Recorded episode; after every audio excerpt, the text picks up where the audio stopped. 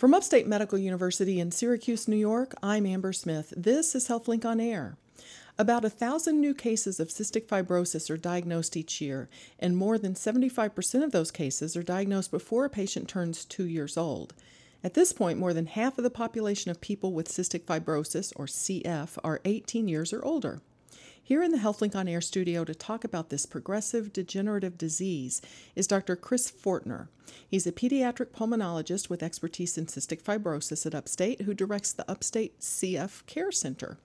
Thank you for being here, Dr. Fortner. Thanks for having me. Can you tell us what cystic fibrosis is? What, what causes it? So, that's a good question. The cystic fibrosis, like you mentioned, it's it's a progressive genetic disease, but it's caused by inheriting two defective copies of what's called the CFTR gene. CFTR is kind of a long, it's an abbreviation for a very long cystic fibrosis transmembrane regulator. So most of us call it CFTR. CFTR. Okay. But when that when that gene isn't working properly, it doesn't code for the protein that it's supposed to make. And that protein is really important in moving salt and water across the membranes of the body. So, do parents know ahead of time that their baby's going to have cystic fibrosis, or is it a surprise after birth? A little of both. So they may know, you know, if they have done genetic screening of, you know, mom and dad through the OB's office, or perhaps they know there's a family history, so they request screening, they might know that there's a chance they'll have a child with cystic fibrosis.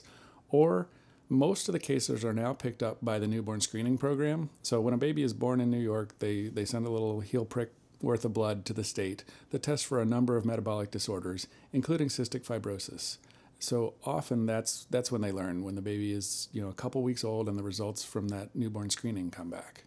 So if the results come back positive, um, do you have to do any more testing, or is that um, a, a given that it's accurate?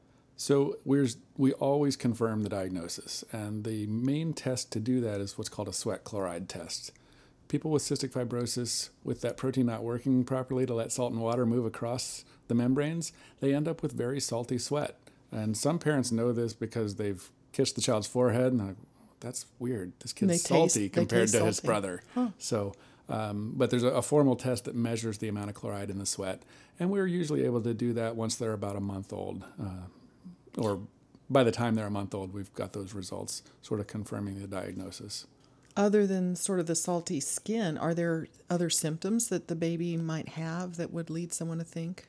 It's it's possible. Some children have a an intestinal obstruction at birth that is caused by not having enough water in the the what's called meconium, the thick green mm, poop mm-hmm. that babies have when they're first born. And sometimes in CF, that is too thick and it actually blocks the bowel. So they may not be able to nurse properly or, um, you know, pass stool in the first hour, first 24 hours of life. And when that's going on, we're very suspicious at that point this child might have cystic fibrosis.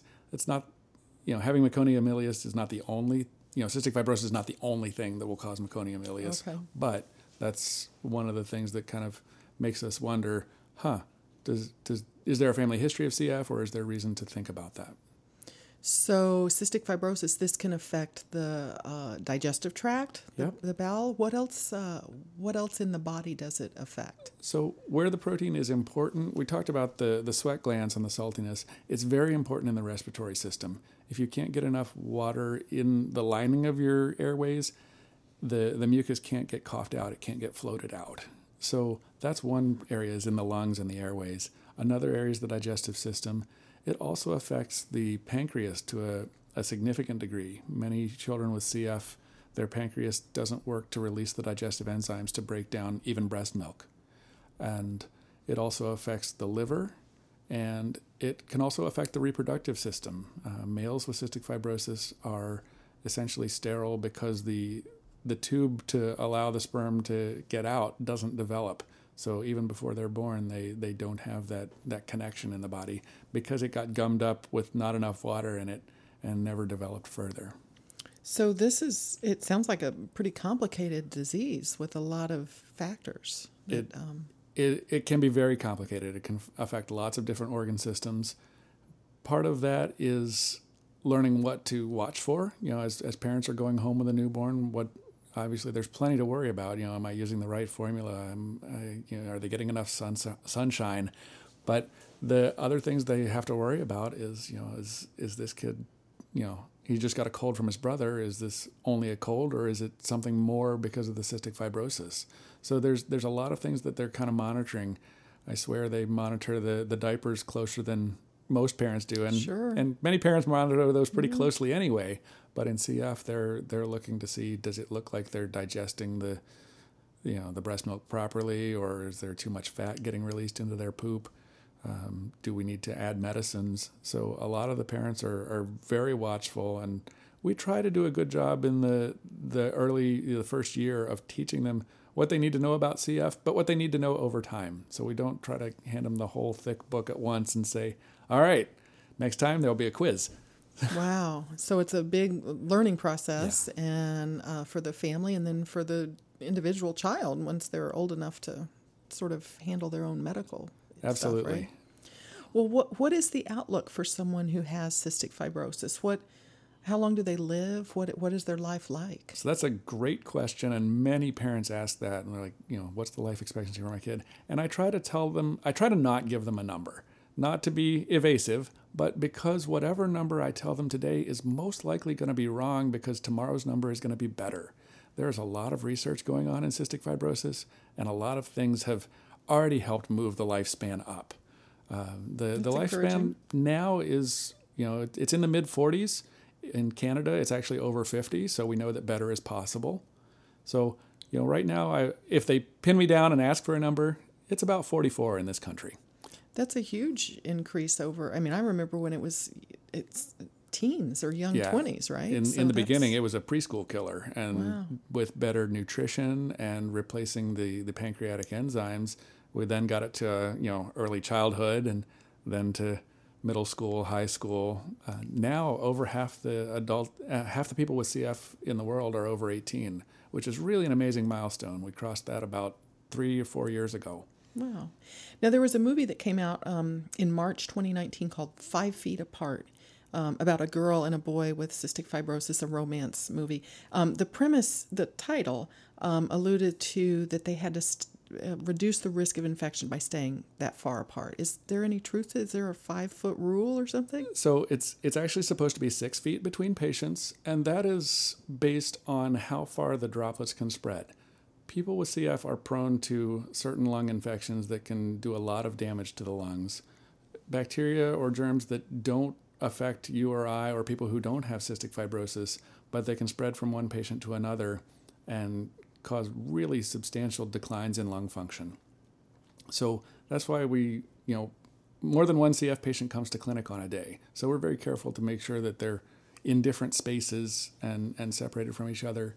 Now, if there are siblings with CF, obviously we can't say take two separate cars. Right. So we, we kind of recognize that they live in the same house, they eat at the same kitchen table you know, we can't separate every single one of them from every other, but within a house, it's likely that they're exposed to the same types of bacteria anyway. So, but the movie did a nice job of, of using CF to tell a story. And you're right, it was a, it was a romance story. but the, the part about avoiding contamination or catching bacteria from other CF patients is really important. This is Upstate's HealthLink on Air. I'm your host, Amber Smith, and I'm talking with Upstate pediatric pulmonologist Dr. Chris Fortner about cystic fibrosis. So let's talk about um, therapy and treatment. Um, nutrition is does that uh, is that different for someone with CF? It is absolutely different, and when they're teenagers, it can be wonderful because they can eat literally twice as much as all their friends and not gain excess weight. Um, the challenge is when they're little, they may struggle to gain sufficient weight to grow well and to grow strong. So their their calorie demands are much higher. Uh, if if they're breastfeeding, they have to take supplemental enzymes to help break down the breast milk. They often have to fortify the you know formula or have a higher calorie density, just so they can eat enough to gain weight and grow.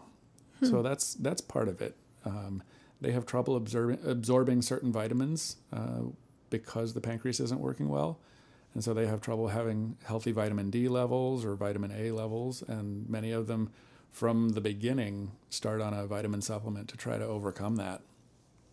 And enzymes uh, to help the pancreas too. Yeah. So, okay. enzymes, those are possibly the earliest we started them was in the newborn nursery uh, when we know somebody wow. beforehand had cystic fibrosis. You know, based on prenatal testing, we we start pancreatic enzyme replacements. They're little sprinkles of beads that you open up and put on a tiny baby spoon worth of applesauce. It's not even a bite of applesauce. It's really just to keep the spoon wet so the beads stick to it.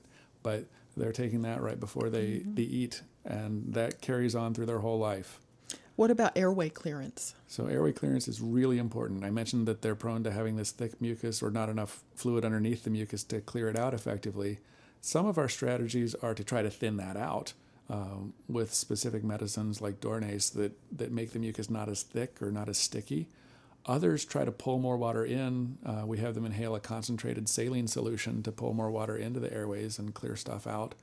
But a, a key to it is like physically clearing it out and you know shearing it off the airway walls. And we teach parents, maybe not at the very first visit, but hopefully before the child catches their first cold, how to do manual airway clearance. And they they cup them and do a you know cupping on their back over the lung fields to to shake loose the mucus that's inside their airways. And that carries forward as they get older. We have vests that vibrate and shake the mucus loose in that way. And exercise, especially running or cardiovascular exercise, do a, does a wonderful job of loosening that mucus and helping them cough it out. Well, I wanted to ask about fitness and whether there's limitations, but you make a good point. It, it, that can be helpful. Yeah. For... And, you know, hopefully these are not sick people. Um, they they do so well. Like exercise is a two way street. You know, they they feel better from a lung standpoint, but they also feel better emotionally. And there's you know we have CF patients that are runners, we have cyclists, we have competitive skiers, lacrosse players. We we really encourage physical activity as, as a way to maintain health. Same as my doctor does, and you know encourages me to get out and exercise 30 minutes a day it's extra important for CF to, to get that exercise time. Now, since this is a genetic, uh, com- has a genetic disease, is there a hope for a cure? Uh, I mean, do you think there'll be something that comes along in your lifetime that, that turns this disease around or cures it? Yeah, very, very soon, I hope. Um, they're, they're doing a ton of research on CF and have been for years. You know, the, the whole mission of the, CF Foundation when it was founded um, which is a, a, charitable organization fundraising, but they dedicate their efforts into research. And that's how we end up with, you know, specific therapies like enzyme replacement or Dornase or, um, but now they're looking at things that may end up, maybe not a one-time cure, you know, take this and you won't have CF or take this and your baby won't have CF, but they are very close to some compounds that help the protein instead of not forming and working correctly, it kind of works past the mutation or works around the mutation. So they end up making a protein, a CF protein that works well enough, well enough to let the salt and water travel across where it needs to travel in the body, well enough that they may not have a daily cough or mucus buildup that they have to clear out. So there's really exciting stuff going on. They're even studying some some gene therapy approaches these are further down the road. You know, we're not looking at a next few years kind of mm-hmm. thing, but they are studying can we have people get just the the message for how to make the protein? Can we give that to their cells so that even though they got two mutations from their parents, they they take in this this extra message and the body uses that to make a, a working protein. So there's some really cool ideas out there. Probably the most close or closest to exciting is they, there's a, a company that's developed a, a triple therapy uh, that is about to be submitted to the FDA for approval. They're doing phase three trials right now. And this triple therapy has three ingredients, two of which help overcome a folding problem with the protein so that it'll fold into the right shape. And the third ingredient, once the, once the protein gets to the top of the cells where it belongs, it helps open it up to let the salt and water flow across it. So there's three ingredients in one pill but they've they've seen very impressive improvements, not just in lung function or drop in sweat chloride, but how people feel when they're on this therapy. So that uh, helps the protein work the way it should. Exactly. Basically. And wow, so that would make this a lot more manageable disease. It could completely change my job, and that would be wonderful. Um, because if if the protein is working properly, perhaps these these infections won't even be able to take hold, just like they don't take hold for people who don't have CF. Or perhaps it'll be easier for them to gain weight or maintain weight at a healthy level. Wow, that's exciting. Mm. Well, thank you so much for sharing this information. My, My guest, pleasure. my guest has been upstate uh, Dr. Chris Fortner. He's a pediatric pulmonologist and an expert in cystic fibrosis who directs the Cystic Fibrosis Care Center.